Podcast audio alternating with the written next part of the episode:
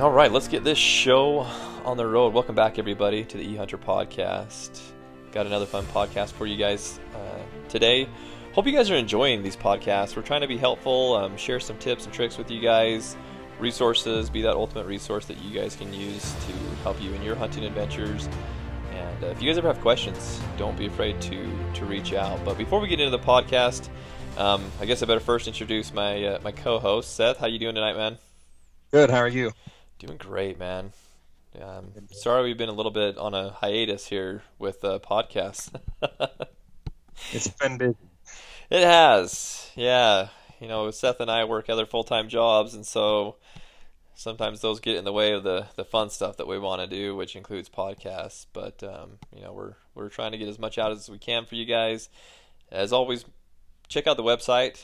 Um, we got a lot of stuff going up on there each and every day new articles about news or other kind of resources. So that's ehunter.com, E H U N T R.com. Check it out. Also, before we get going, we need to, to thank our, our sponsors. Um, first and foremost is Vortex Optics. Vortex is our main sponsor, our title sponsor of everything that we do here at Vortex. Or, wow, at eHunter. Wow, that was kind of interesting. Um, but uh, grateful for those guys, and actually be on the lookout. I was, I was talking with the guys over there today, and um, got a new launch coming out here in the near future. So we'll try to put some stuff up on the website uh, as well as on the podcast about that. But um, pretty cool stuff coming out here in the near future. So excited for that, and we also have some new videos that'll be coming out with with some of their products for you guys as well. So, also on the podcast for sponsors this week is Grim Reaper, and I'm not actually super familiar with that with them. Um, I know they make some awesome products, but Seth, you've been a, a long time Grim Reaper user, haven't you? I have, yeah. Clear back uh, 2011 or 2012, I started shooting them. Um, never, never let me down. Uh, if I do my job, they do their job. Um, killed multiple animals with it, a couple deer, uh, a pronghorn. Um, just does everything you can ask from a blade or a broadhead. They they fly great.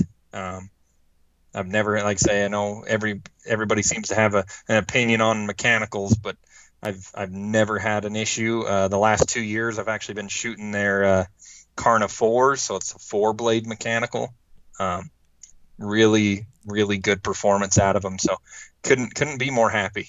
A four blade mechanical, huh? Mm-hmm. That's uh Oh, that'd be interesting. Yeah, that'd be a nasty, nasty beast when that thing hits an animal. yeah, yeah. Man, yep, I, awesome. I saw him and I was like, man, that's that's gonna make a mess. So uh, I've been shooting them like say this year and last year. Um, I've just got to do my job and actually get something with them. yeah, yeah, so. no joke. Well, I'm um, I'm excited to, to, use them, put them into my quiver, and um, you know, see if I can't get some animals down with it uh, with them myself. But appreciate them sponsoring the podcast. Um, awesome company, awesome guys too. So we, we do want to shout out them, appreciate them, um, and them supporting uh, eHunter and, and this podcast. So thank you guys, appreciate it. Yep, thanks guys. So we're going to jump into it today, and um, what we kind of thought about sharing with you guys today, since we're getting close to the hunt starting. I think we're all getting pretty antsy for next month to come and, and those archery seasons to start. And, and, so, what we wanted to provide for you guys today, this week, is um, some tips and tricks around spot and stock hunting. And actually, in Utah, it's not going to be much spot and stock. You set water, and they're gonna, probably going to come in because it's so freaking dry in, in Utah right now. Um, scary. I'm actually sitting in Colorado right now, and um, it rained pretty hard all day, and it's pretty much rained every single day. They said for the last forever, so they just kind of rubbed that in a little bit, but it's rude. but spot and stock is a big part of hunting um, in the West. You know, out east for you guys, I know that's a lot of tree stand hunting, and it's it's kind of hard to spot and stalk just because of the geography out there. But for Western hunting, spot and stalking is, is really a lot of how you do it. Um, and, and so we'd like to share some some tips and tricks with you guys. Maybe these things are things that you've used in the past, or maybe these are you're new to hunting, and it's not something that you even have even thought about. So we want to share the, these tips with you guys and just kind of talk through this a little bit because I I personally spot and stalk is my favorite way to hunt. I mean that's how I do most of my hunting. Is that how your hunting has been, Seth? Yes, by by and large, I I, I don't have the patience. Uh, these these uh, Eastern guys have me on that. I I don't have the patience to sit water very often. Um, I, I have to find the animal and, and go get it. mm, yeah. I don't mind sitting water. Like I I can do it, especially I'll sit back in a in a ground blind or something like that and read a book and dude, I could sit there all day long as long as I got something good to drink and something good to eat and something to a book or something to entertain me. I played a lot of Candy Crush in a in a ground blind too. So, but so I can do that, but I I agree. Like I like to be out and going.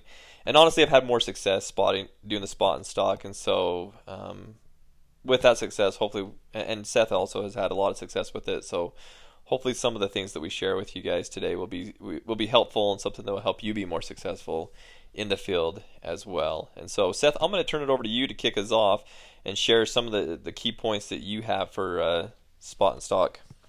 Okay. Well, we'll start with the the first part of uh, spot and stock, and that's that's spotting the animal. Um, so typically, uh, you know, I, I, grew up and and we just uh, drove around in a vehicle on a dirt road and glass from the dirt road. We we were not the best at, at finding good glassing locations and uh, locating wildlife. But as I gotten older, I've I've learned uh, what spots to, you know what to look for in a glassing spot. How much distance can I cover? Can I sit in this area and and cover a lot of ground with my eyes? Uh, saves walking. You know, saves the the uh, amount of time you're you're spending covering ground with your feet. Instead, you're covering it with your eyes, trying to locate something. Um, the the number one thing I do, and, and Taryn, you may do this as well. When I first come to an area, um, I'm going to glass. Um, I glass everything close, you know, with you know 50 yards and and then out to maybe 250 or 300 because I don't want to have a, a deer or an elk or whatever I'm looking for um, notice me first and, and, get away when there was an opportunity close. Um, after I, I, cover my, my areas close, I, I kind of pick large uh, structures or landmarks, stuff that draws your eyes to them. To them, cover all those areas. Um, if I, I can't really pick anything up, then I really start picking the mountain apart. I slow down in my glassing. Um, look at little draws, drainages, uh, vegetation growth, stuff that, that the animal may be using for cover or feed. Um, if I know there's some water in the area, I kind of use that as a, a honing point. I'll, I'll, stray from it, but I always come back as I'm glassing to see if something's snuck into the, the water source while I'm glassing. Um, and you know, glassing is a big part of it, and obviously the first part of spot and stock. So if you can't if you can't spot them, you can't stock them. That's exactly it. And you guys have heard us talk a lot about it, uh, you know, of of glassing. I mean, we've talked. I think you and I talked a lot about glassing on this podcast. Don't you think? we, it's huge. I mean, it's it's honestly how we do a lot of what we do when it comes to hunting. And, and this is where I'm going to give the shout out to, again to, to Vortex Optics because I mean, they're a staple in what I do in the spotting end of this. Um, I use an array of, of different things, and I've talked about these in the past, but I'll, I'll talk about them again. Um, I have the Razor uh, 10 by 42 ultra high definition binoculars, and I like, you know, everybody's gonna be like, oh, well, why not use the 18s or the 12s?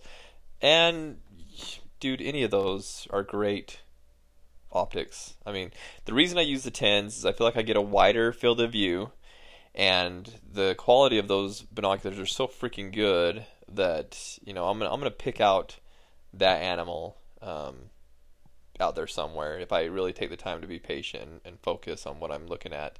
So I use those, and then I also use the Razor HD uh, spotting scope. Once so once I locate it with my binoculars, then I'll switch over to my my spotting scope and really kind of dial in to figure out what I'm looking at. Um, Usually with my my binos, I know if it's a nice buck or a nice bull. Um, but then I'll use the the spotting scope to really look at the details. So yeah, I agree with you, Seth, that that spotting part of it is kind of you know obviously where you start, but to be able to spot an animal, you've got to you still got to be patient. You know, we talked about sitting in a in a blind or a tree stand and we don't have the patience for that. Well, glassing, you still have to have that patience. If you're one of those people that gets behind a set of binos, and especially if you don't use a tripod, gets behind a set of binos and just hurries and glasses over the hillside, um, you're going to miss so much. I can't tell you how much my hunting experience has changed since I I got a, a tripod. I put my binos on the tripod and I will I'll put it in one location and I'll just sit there and look at that one area that my that field of view that I have on my tens for minutes before I move to it, you know, move it over a little bit. And I, it's amazing because you'll pick out a hoof or you'll pick out the tip of a, an antler or you know something that you just normally wouldn't pick out. So be patient with it. Take the time to, to really glass, and then Seth, kind of to your point, yeah, I think I think that's how we all used to hunt. Was you drive around the truck, you drink Mountain Dew, and hopefully something jumps up, right?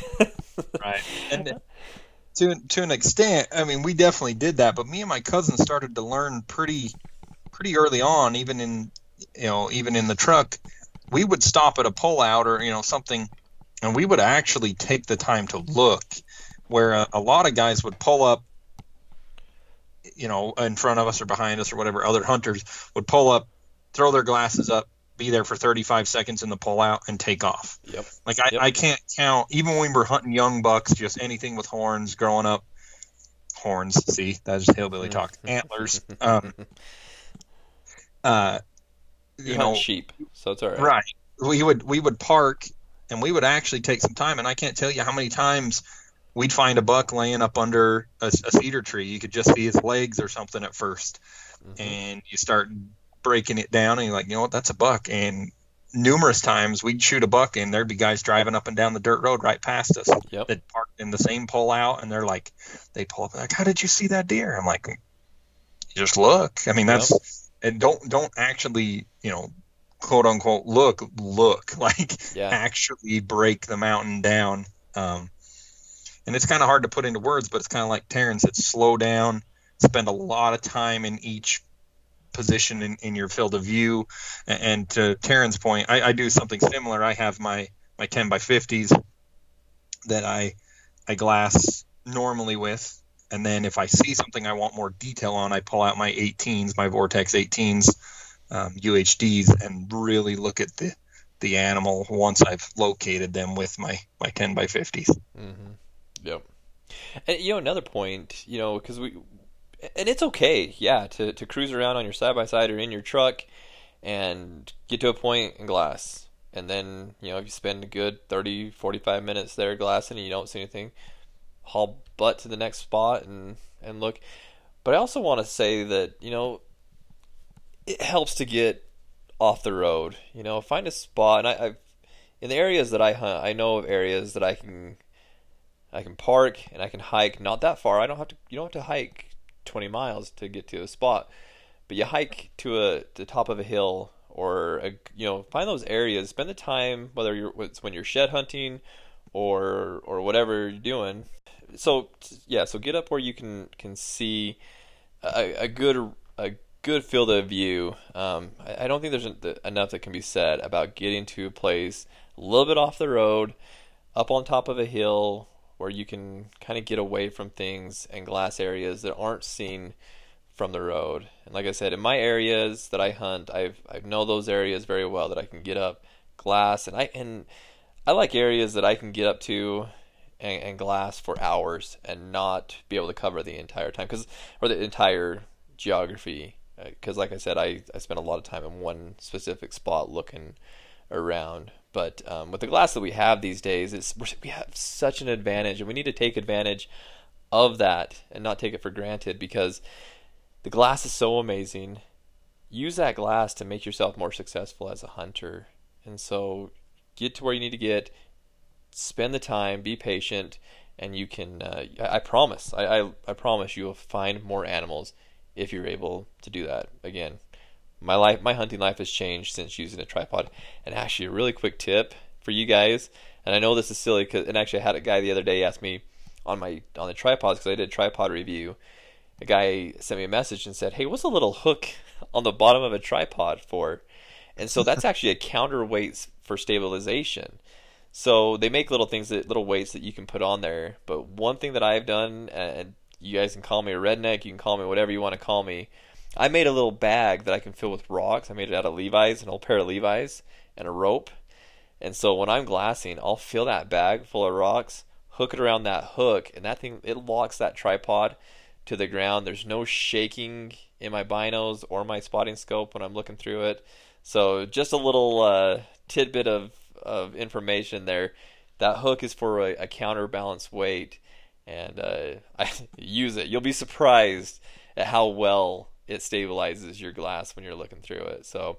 Um, the ways that the reason I got into doing that was because I've got a friend that's really into photography, and he uses it when he's doing photography for wildlife. And he says, "Oh, dude, it's a game changer for for taking pictures."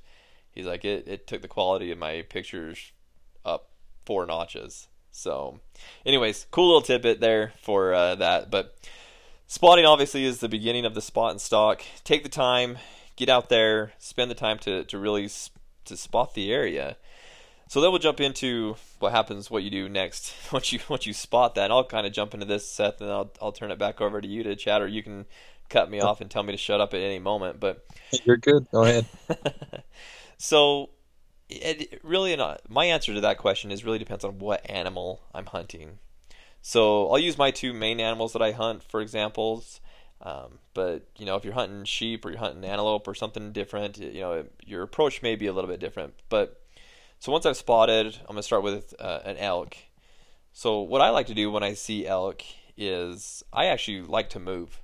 Um, I really like to put the stock on, and because the thing with elk is, especially if you're hunting them during the rut, they don't mind noise. You know, that noise really doesn't bother them that much. It's smell it and then you know seeing something move, and so if I see an elk that I want to go after, I'll get moving pretty quickly to get down to to be on the right side of the wind of that elk and to get in front of that elk if he's moving. Um, so I really don't spend a lot of time just sitting there watching what he's doing. And, and Seth, you can tell me your thoughts on it. But I, I also want to jump into if I if I'm hunting mule deer, it's a completely different approach for me. So if I'm hunting mule deer, which you know out here in the west we usually hunt mule deer late summer. What I will do is I won't do a thing. I'll I'll just sit there and glass, and I I won't take my eyes off of him. I get kind of crazy because I feel like if I take my eyes off of him, I'm going to lose him. I, am like really suspicious or superstitious about that. And so um, I'll just sit there and keep my eyes on him. And what I try to do with, with mule deer is stay on that mule deer buck until he lays down, beds down for the day. Um, that's how I've been the most successful with mule deer. Because the thing about mule deer is if they hear any kind of noise, if they smell you, see you, anything, they're gone, and they are gone.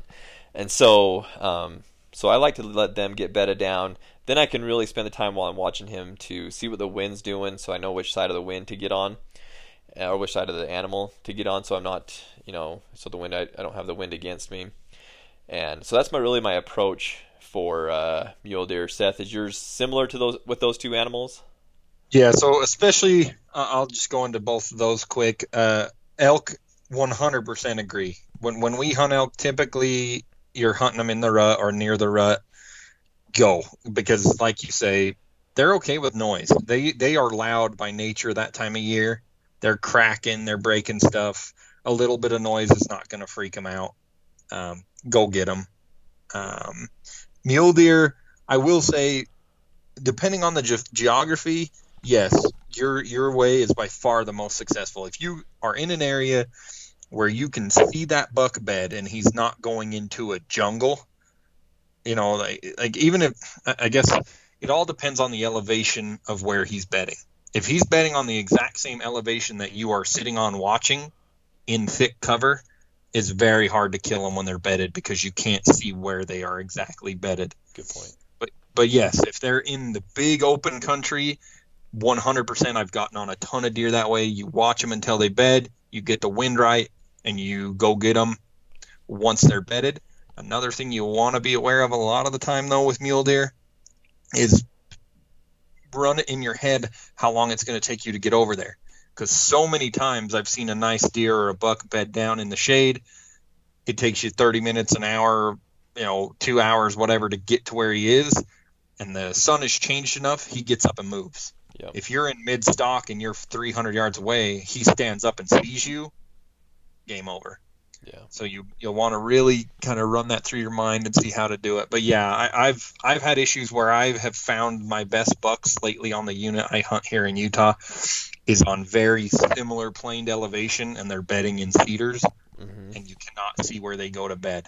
So I've had to get really creative and try to cut them off going where they're going to. Those buggers too. I swear, every time I'm stalking a mule deer, they always have the does around like little satellites, Yeah. and I swear those things. uh, If anybody knows what you know, like when a doe blows, you, you know what I'm talking about, Seth?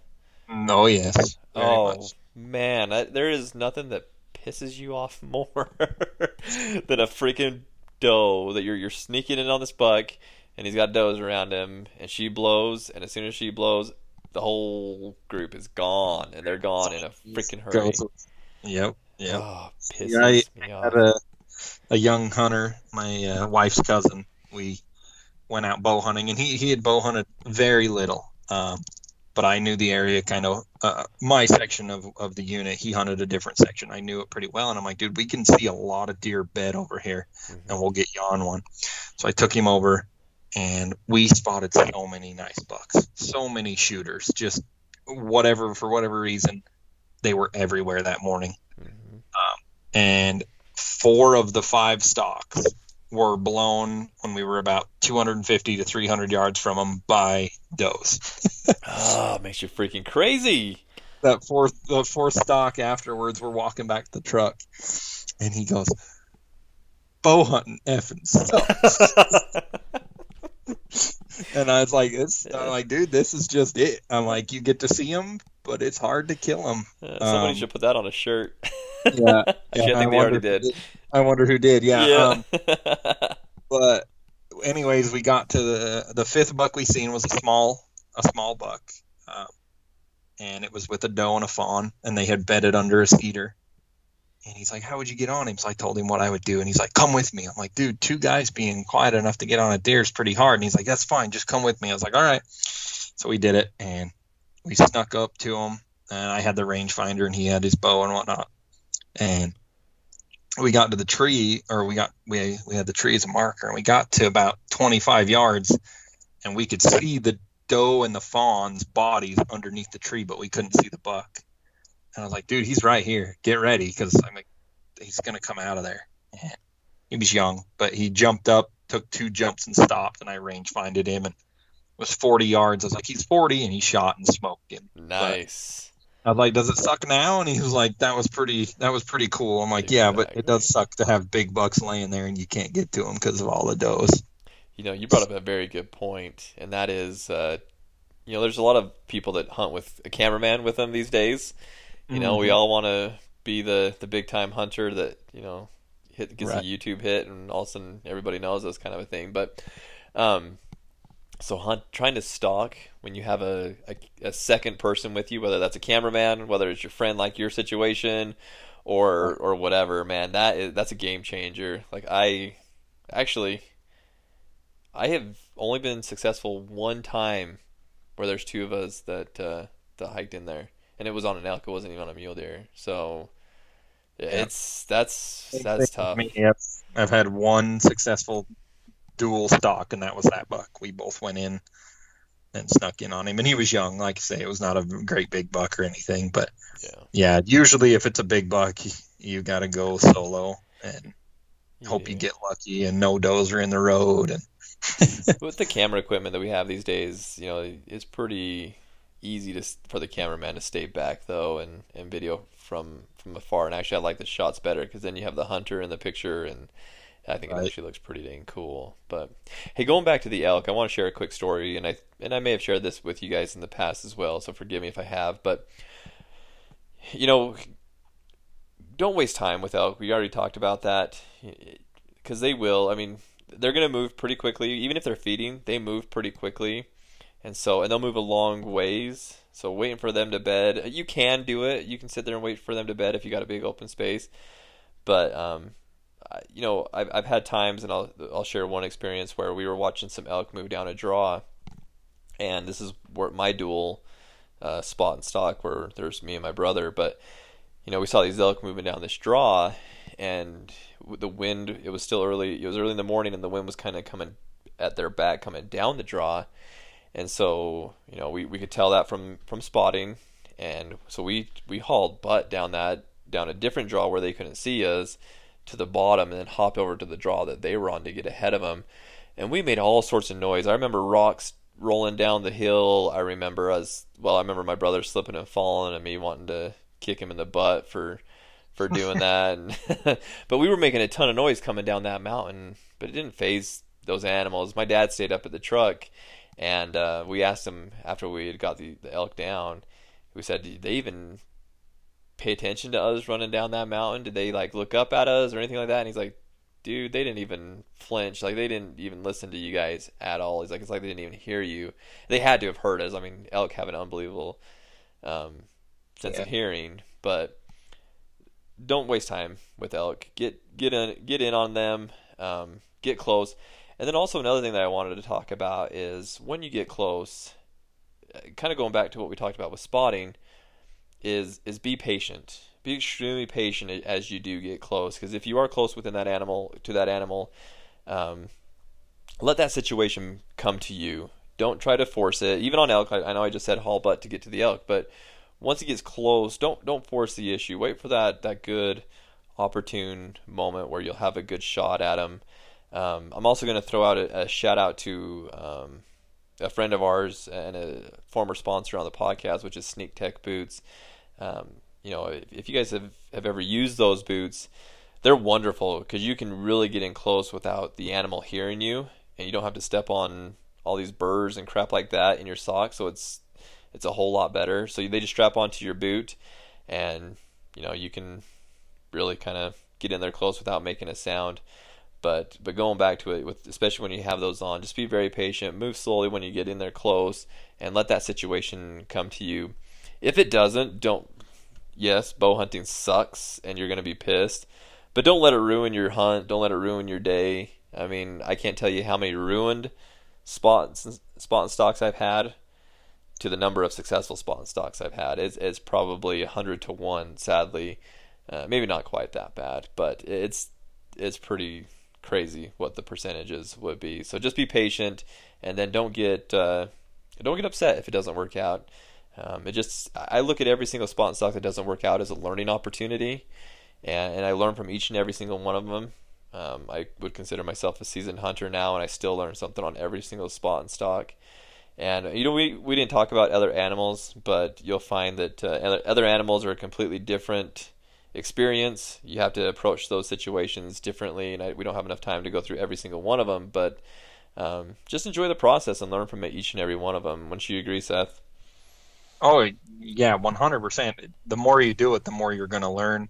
The more you're going to realize there's no way I'm going to make this stock work. But but at the same time, there's those times where sometimes you've just got to do it. So I'll share a really quick one so my dad had a limited entry archery deer tag in 2016. Um, he was out there the day, one of the days by himself. He told me that this one buck we had been chasing was bedded in these rocks, and he had gotten to about 150 yards, and the buck heard him or something and got up and took off. So that next day, I went out to help him, and that buck went and bedded in the exact same spot. and I'm like, go get him. I'm like, yeah. go go get him. And he's like, no, he he spooked last time. He'll he'll see me, he'll hear me, something. He's he's gonna spook again. And I was like, dude, you can get him. I'm like, I promise. Just and I was telling him, go up the draw, make a little J hook, and come right over that rock, and he'll be right there. And I, no matter how many how much talking I did, my old man would not do it. He's like, he's not going to do it. And I says, okay, well, what do you want to do? And don't do this because in all my times I've never had it work. It might work, but I've never had it work. he goes, I'm gonna go up the canyon that he escaped, and I'm gonna sit on his escape route. You're just gonna walk over there, kind of, you know, kind of sneaky, but kind of normal, and just get him up and see if he'll go up that same escape route. I've never had this work. Someone might have. I've never had this work. So I'm like, okay, whatever. So I was being sneaky, but I wasn't like crazy panicked about noise or quietness or anything. Um, I did exactly what I told my dad to do: go up the draw, J hook around, come over this rock, and he'll be right there. And and sure enough, I did that. The buck stood up. I pretended to draw back three or four different times, pretended to settle the pin on him, do all this stuff, and he just sat there and looked at me, and then he turned and ran to a completely different escape route than where my old man was at. Oh my gosh. If my old man would have just done it, I range finded like I had time to range find the buck. He was he was 41 yards away. Wow. Uh, I'm like, dude, if I had a tag, he'd have been dead. Yeah. Yep. That's easy. 40 yard shot. it, but it never fails either because if I'd had the tag, I know that buck would have never gave me that chance. Yeah, that's true. That, that's usually how it works out. it's just karma or something. But yeah, Yeah. I, I snuck right up on him, no problems. Um, but but yeah, I I've never had any success with trying to jump them and and hit their ambush point no. uh, or their escape route. Um, not to say it doesn't happen. If they had to cover like a huge, like if you're in a real open area and you sat at the, the next edge, of, like the next set of trees, that might work. You know, if he spook him out of one and he runs three or four hundred yards to the next set of quakies or something, hmm and you're sitting in the edge of the quakies, you might be able to catch him. But he's up, he's hyper alert. It's gonna be a little bit harder to do.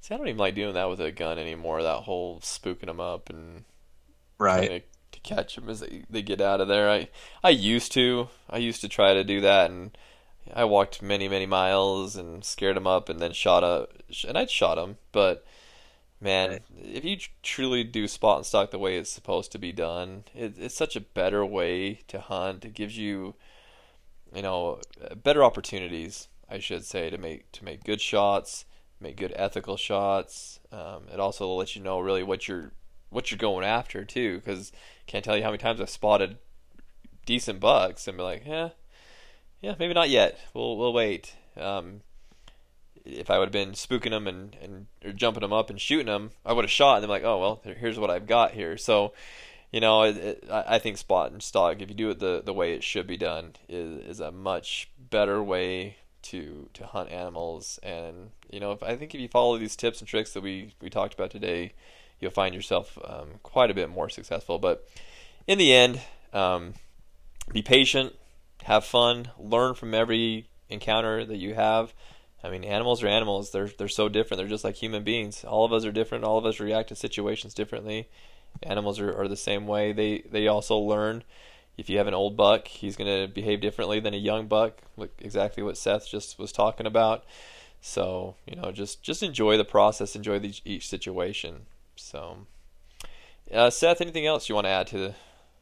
I think we gave a pretty good feel for for some tactics to use and stuff like that. Cool. What's going on E Hunter? Anything new Uh, and exciting? A ton of new news coming out every day, man, to keep it keeping people up to date. Um, I've got new recipes out there. If you guys like sweet sweet pork tacos, I did one on venison sweet pork. It's one of my favorite ways to cook it. Um, I've got, like I say, we've got a couple different uh, cartridge articles that have come out. One, you know, good deer rifle cartridge, good uh, pronghorn uh, cartridges and stuff like that. So there's a lot on there. Uh, Yeah. like I say, I do my best to keep people keep people uh, in the know. Yeah. Got a lot going on social media, guys. Check us out there. Be posting frequently. Um, some cool stuff. Try to share stuff. If you guys tag us in your uh, Instagram posts, we'll try to share it on our stories. Uh, a lot of people ask what, what that's all about. and Just trying to share everybody's content. Just trying to create a community with everybody and have fun with it. So, um, yeah, tag us in your posts on Instagram. We'd love to see what you guys are doing. We also just uh, started a TikTok page. Um, Seth is going to become a master of TikTok. and Uh, I'm- I'll be honest with you guys. I'm probably going to use it more uh, as like a, a news, quick news type thing to say, hey, these are some of the articles we're looking at today or tomorrow or whatever. Check them out, stuff like that. I'll find some funny hunting stuff. We'll put it on there. Yeah, and I'll be putting uh, podcast stuff up on there and uh, merchandise, apparel, things like that. We'll we'll put that kind of stuff up on there.